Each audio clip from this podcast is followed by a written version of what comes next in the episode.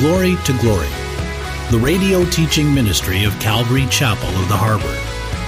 Join with us now as Pastor Joe Pettick teaches from the book of Revelation.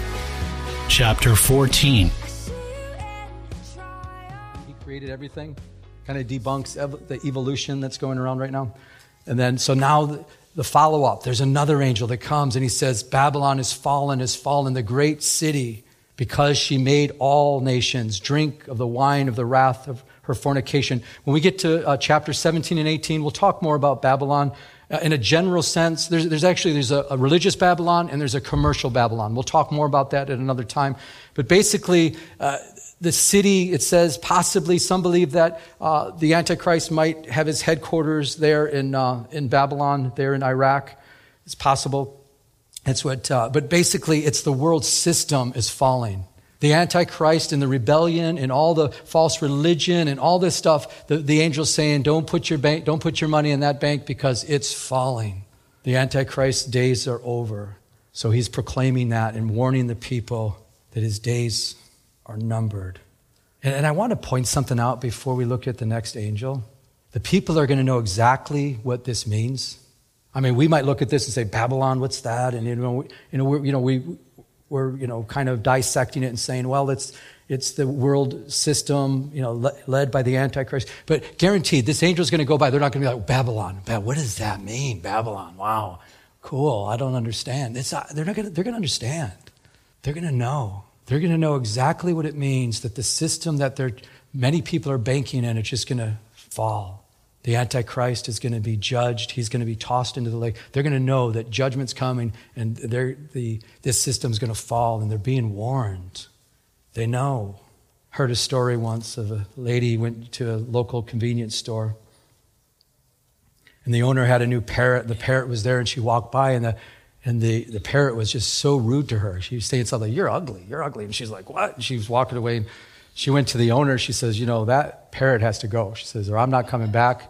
It's the rudest parrot I've ever met in my life. And the owner apologized and I'm so sorry, ma'am, that won't happen again. So the, the, the, owner took the parrot to the side and, you know, says, listen, you know, you're bad for business. If you keep it up, you got to go. And he says, no, I'm sorry, I'm sorry. So he puts the parrot back out there. And the lady came in the next day, and sure enough, you know, he's looking down. He's trying not to look at her. You know, he's put his head down, looking up like this. You know, and then she looks at him, and he looks up and goes, "You're ugly. You're ugly." And it's, "Oh no." So she ran to the owner. She says, That's it. I told you I'm not coming back. He goes, No, but please give me another chance. I, I, I guaranteed he will not say that ever again. So the owner takes the parrot, he takes him in the back, he puts him in the freezer for that's terrible. I'm not suggesting this. Locks him up in the freezer for just a minute or two, takes him out, and he says, You see that chicken in there? He says, That'll be you if you say you're ugly one more time. He says, You got it? He goes, I got it, I got it, okay. So the lady comes in the very next day and she walks by and she's looking at that parrot and the parrot looked back, looked back to her and said, You know. I said all that to say they'll know. They'll know the judgment's coming. It won't be something to the surprise. Okay, let's look at uh, next verse, if you can. Verse 9. Then a third angel followed them. You notice the angel followed them. So there's one angel, two angels. The third angel comes out. And this is uh, a strict warning. If anyone worships the beast in his image and receives his mark on his forehead or on his hand, he himself shall drink of the wine of the wrath of God, which is poured out in full strength. It says they'll be tormented with fire and brimstone in the presence of the holy angels. And it even goes on to say in the next verse, I don't have it up here, but it says, And the smoke of their torment ascends forever and ever, and they have no rest day and night who worship the beast. So the warning goes out don't worship this false beast. Don't worship this charismatic leader. He's not from God. Don't take the mark. I've had people ask me before, well, uh, having a credit card, does that mean we have the mark? No. This is a mark that'll be on your right hand or on your forehead, and it's coming. It's coming to a grocery store near you. It's coming. I mean, look at, you know, we even say the, our new card, right? What does it have in it? It's called a chip. And I even find myself, oh, do you have the chip machine? Some still don't have it. You have to swipe it. Go, and I would say, do you have the chip? And it's like, and I even use it. I'll tell you, you know, you know, I've got the chip on my card. I says, uh, I'm not going to take it on my right hand or my forehead, though. But we're, we're set up for this. We are totally set up to, to have a cashless society, to have a society where, where people have a you know, embedded chip in their hand or on their forehead. And it's just, it's, we're set up. And think of the security with that. You can identify everybody. You know, you go to the airport. We don't have to guess, is this guy a terrorist? Well, he's on the watch list or whatever. He's, he's going to, let's scan his hip forehead. Boom, oh, this is so and so. No more cash. I mean, I even like that. You know, I would love not carrying a wallet with credit cards and cash in it. Just it's all done away with. You won't have it. No more. I mean, I mean, they have it today even with keyless entries. You don't even need. You know, I've seen on you know different people. They have a chip in their hand. They just walk to their their their uh, door and just they slide their hand over there. Don't have to carry keys anymore. I mean, it sounds like it's just so good, doesn't it? But don't take the mark. If you're a Christian today, again, I believe with all my heart, we're going to be raptured. We don't have to worry about it.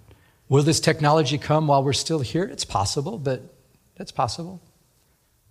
But if they, you know, say that you can't buy or sell without putting a, a, a mark on your forehead or on your hand, I would suggest don't do it. Because according to this text and according to this angel, this third angel, he says you will be tormented forever if you take the mark or you follow the beast, which is the Antichrist. Don't do it. But did you notice in verse 11 it talks about the smoke of their torment ascends forever and ever? I believe this is the lake of fire. Another, it's a, you know, another general word, we call it hell. There is a literal place called hell. I believe there's, there's a place in the center of the earth, and I've had people argue with me about this, but I believe out of Luke chapter 16 talks about a place in the center of the earth, a place of torment. There's a place of comfort Abraham's bosom. I believe Abraham's bosom was emptied. And this is what I, according to Luke chapter 16, some say, well, that's a parable. It's not a parable. It uses a name called Lazarus. It's a true story. Matter of fact, I had somebody just uh, Friday. He was asking me, he says, Well, I don't believe in a literal hell. I've studied the Greek, I've studied the Hebrew, and it's not. And, you know, then we went back and forth. I said, Well, I've studied the Greek and the Hebrew and all the words. I know exactly what you're talking about. There's different names, Sheol, and there's other names. I get that. But let me take you to Luke chapter 16 and try to explain to me if there's a place of torment. He's just kind of looking at it. He says, Well, uh, you know, let's just look at the face value. He goes to a place. There's a separate place. There's a rich man. There's a man Lazarus. They go to separate places in the center of the earth. There's a, a schism between them. There's a chasm between them, basically. And they, one can't go to the other one. There's a place of torment and there's a place of comfort. The next time I saw him, he, now he's talking about a place called hell. So I think he got it. I think he believes now. He believes there's a place called hell. There's a literal place, and don't let anybody, you know, there's many Christians that don't believe that there's a literal place called hell. There is. The Bible teaches it very clearly. There is a literal place.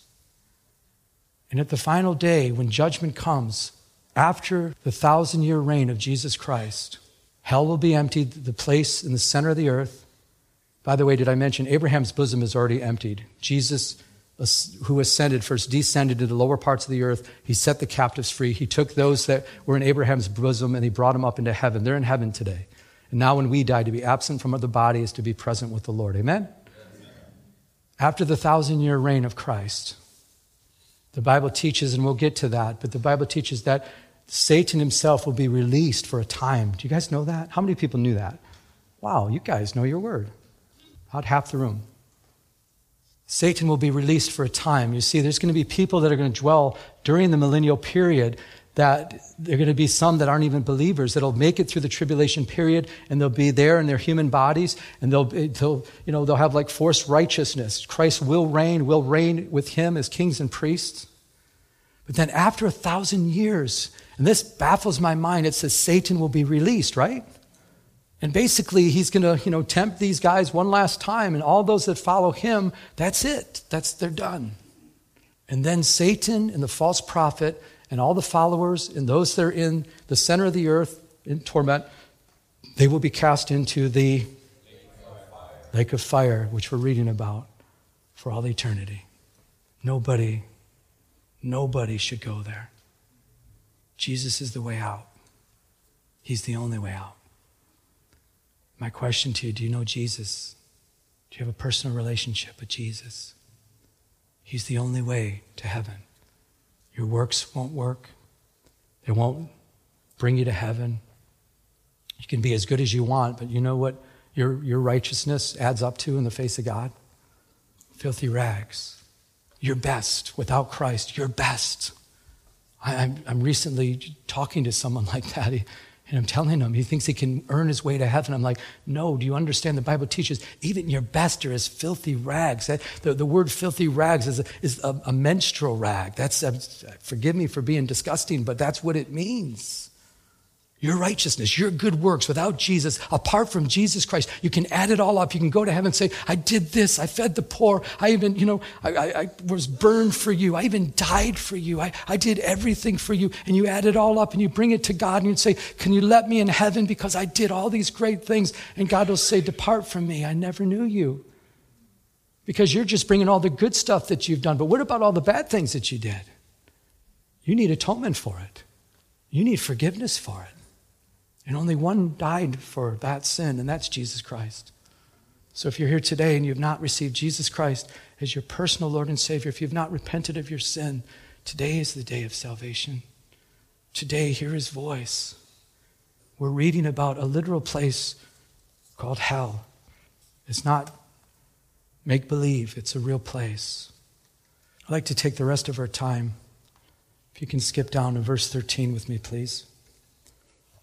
And it says, Then I heard a voice from heaven saying to me, Write, blessed are the dead who die in the Lord from now on. Yes, says the Spirit, that they may rest from their labors and their works follow them. There's going to be many that will be martyred because they don't take the mark. And if you don't take the mark during the time of the tribulation, you will be beheaded according to the Bible. You'll be killed for your faith. So, this is an encouragement for those that are living in that day. They're going to be able to read this, and they're going to read this.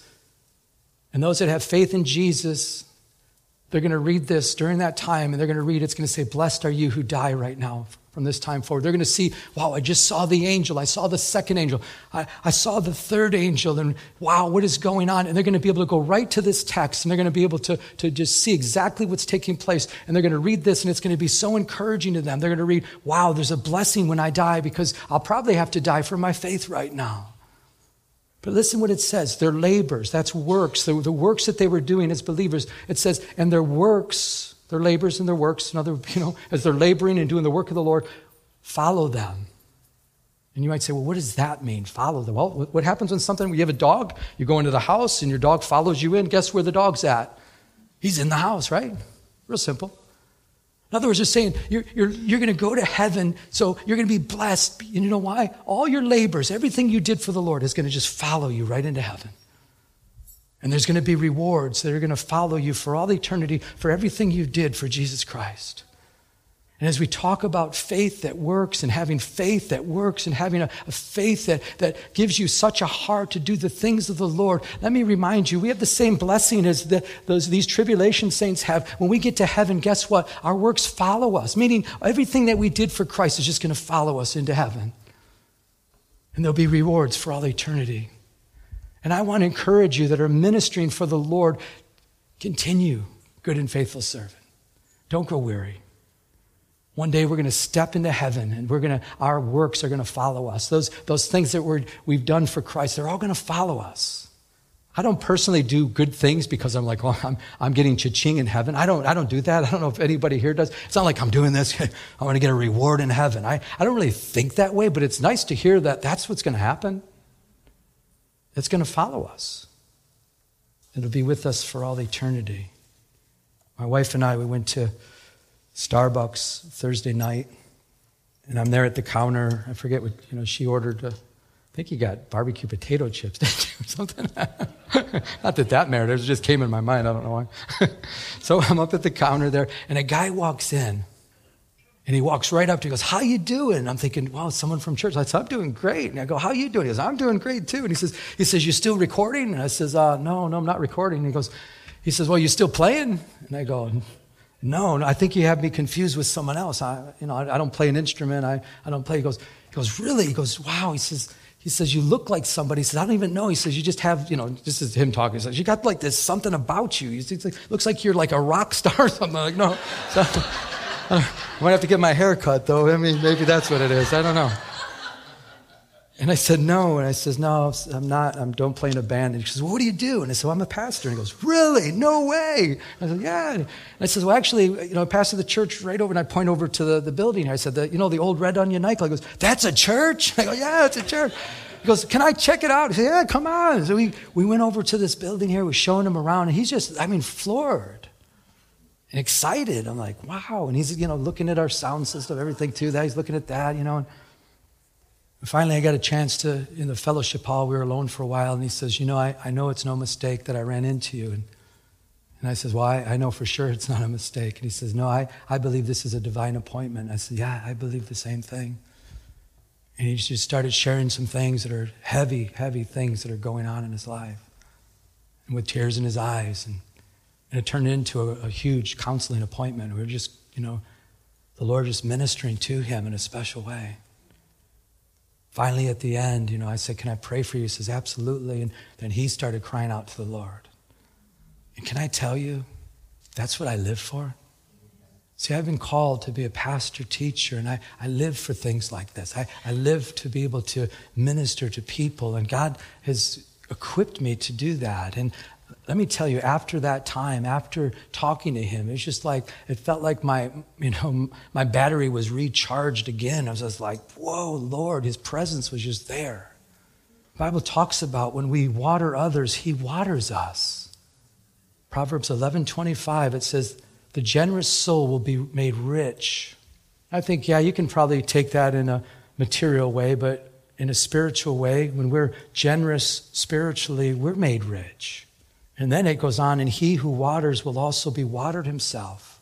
It's almost as if we, we pour out, we can't pour out enough because God just keeps pouring in and pouring in and pouring into us. My question to you are you pouring out with your life? Are you pouring out? Are you being poured out? Using the gifts and the talents that God's given you. You see, idle hands are a devil's playground. Seriously. If you're not if you're a born again, blood bought saint of the living God sitting here today and you're not ministering to others, I guarantee you're in some kind of a snag or a snare. There's something, and you might even not even admit it. You might say, well, Pastor, come on, you know, I do this or do that, but that's not that big of a deal. No, well, guess what? I believe that it's a very good chance Satan has control of your life because idle hands are a devil's playground. We get in trouble if we're not doing what we're supposed to do. We're called to minister. We're called to, to use those gifts and those talents that God has given us. And as we pour out, there's no greater thing. Because guess what? He pours right back into us. Hebrews 6:10. Most of you know this wonderful verse. We many times we use this as an encouragement on cards for those that are in ministry. So you know this, hopefully most. How many know Hebrews 6:10? Can I see a show of hands? It's a show of hands day today. Three or four? Come on. You don't know Hebrews 6:10? Only about three or four people, five people, six people? Well, great. That's even better. Well, this is a great one. If you're giving a card to somebody and you want to encourage them and they're in ministry, this is a great one. For God is not unjust to forget your work and labor of love which you have shown towards his name, in that you have ministered to the saints and do minister. So God's not unjust to forget God sees what you're doing, and it's an encouragement. When you're ministering to the saints, the believers, God is not unjust. He, he sees the love, He sees the labor that you're doing. So be encouraged today. But check this out. Very interesting, next verse. And it says, And we desire, I believe this is Paul the Apostle that's writing this, the book of Hebrews. Uh, some debate that, but so they're wrong. Um, but. Uh, verse 11 and we desire that was just a joke and we desire we desire that each one of you that's you show the same diligence. Show the same, can we say the word together? Diligence. Each one of you show the same diligence to the full assurance of hope. And this is a killer right here. Until the, can we say it? Until the end. And to explain himself, he goes on to say that you do not become sluggish. And it says, but imitate those who through faith and patience inherit the promises. So, so Paul's saying, uh, I don't want you to be sluggish. I, I, don't want you to check out. I don't want you to, to give in. I don't want you to say, I had enough of this ministry stuff. I don't want you to say, well, it's just too much for me. I, I want you to imitate those that through faith and patience are on fire for Jesus and doing the things that they're, they're called to do. and be encouraged. And I believe many people have become sluggish. They, they, they, they, they start things in ministry and they get all gun ho and we're going to do this, we're going to do that, we're going to do this. And then all of a sudden, you know, okay, well, we're not going to do this, we're not going to do this, we're not going to do this, we're not going to do this, but uh, maybe if I have time, I can do this. And I just want to encourage you be faithful in the little things that God calls you to do. Don't become sluggish. I think one of the biggest things I've seen over the years in ministry, one of the, probably the, one of the biggest things that people become sluggish or they check out in ministry is because of other people. They're like, well, they said this, or they did that, or they didn't do this, or they should have done that, and they could have done that, and they possibly shouldn't have said this, and I, you know, I just don't want that anymore. And I see it time and time. I see it all the time in ministry. I see people just, you know, over and over that they just check out and it, they become sluggish. And Paul the Apostle is telling us don't be sluggish, have full assurance of hope until the end. Do those things that God's called you to do. Because you're going to stand before the maker of heaven and earth, your Lord, your God, the, the one that created you, the one that saved you, the one that sent his only son to die for you. You're going to stand before him one day. I'm going to stand before him one day. And I don't want him to say to anyone, um, Did you, how, how come you, well, let's, what did, Boy, you had all kinds of talents. Look at all of this. Wow. Uh, did you know you had all these? Well, yeah. you didn't use them. Look at all these. You didn't, you didn't use them. Well, you know, this person, you know, you, you don't know that person that I had to deal with, you know. Is it really? So you didn't use the gifts I blessed you with and gave to you and asked you to use them with full assurance and diligence because of another person? That I wanted to use in your life to mold and shape you and make you more like me. We have a faith that works, but are we allowing that faith to work? Our faith works. We don't have dead works. As a believer, you don't have dead works. Be encouraged. The gifts and the talents are given to you by our Lord. And He wants to bless them. And He wants you to use them. And He wants to develop you in those gifts. And He wants to give you more gifts. And He wants to use you. We're in a battle. We're in a spiritual battle. The devil's a liar. And you hear a lot in the news that, you know, this election is rigged. You hear a lot of that, which is, you know, there's a lot of crazy stuff going on. I believe there's a lot of things going on that's rigged. But you know it's rigged for us. You know that? We're told that we have a, a defense attorney. That's Jesus Christ, right? Well, guess what? His father's the judge.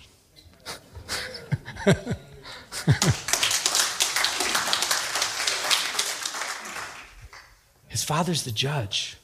Little children, these things I write to you so that you may not sin. And if anyone sins, if you sin, you have an advocate with the Father, Jesus Christ, the righteous one. The advocate is a defense attorney. He's related to the judge. I don't know if you read it in the news, but they're related. It's rigged. So when we mess up, we go to the cross, we confess it before the Lord, we're forgiven of our sin. And then the prosecuting attorney is, is the adversary who accuses us day and night before the throne of God. He's accusing you. And then God looks over, the judge looks over at, his, over at the, the defense attorney. He says, Hey, son, is it true? He says, Yeah. But they went to the cross. They're forgiven, they're declared innocent, they're justified. It's under the blood. And the father says, declared innocent, case dismissed. I don't know about you, but I feel that's a beautiful thing. If anything's rigged, it's rigged for us. I feel sorry for the devil. And I want to close with this, encouraging you. We have a faith that works. All we need to do is go to the cross, ask for forgiveness, turn from our sin, give it to Him, and walk in the fullness of the Holy Spirit that God has for us. Be encouraged. We have a faith that absolutely works.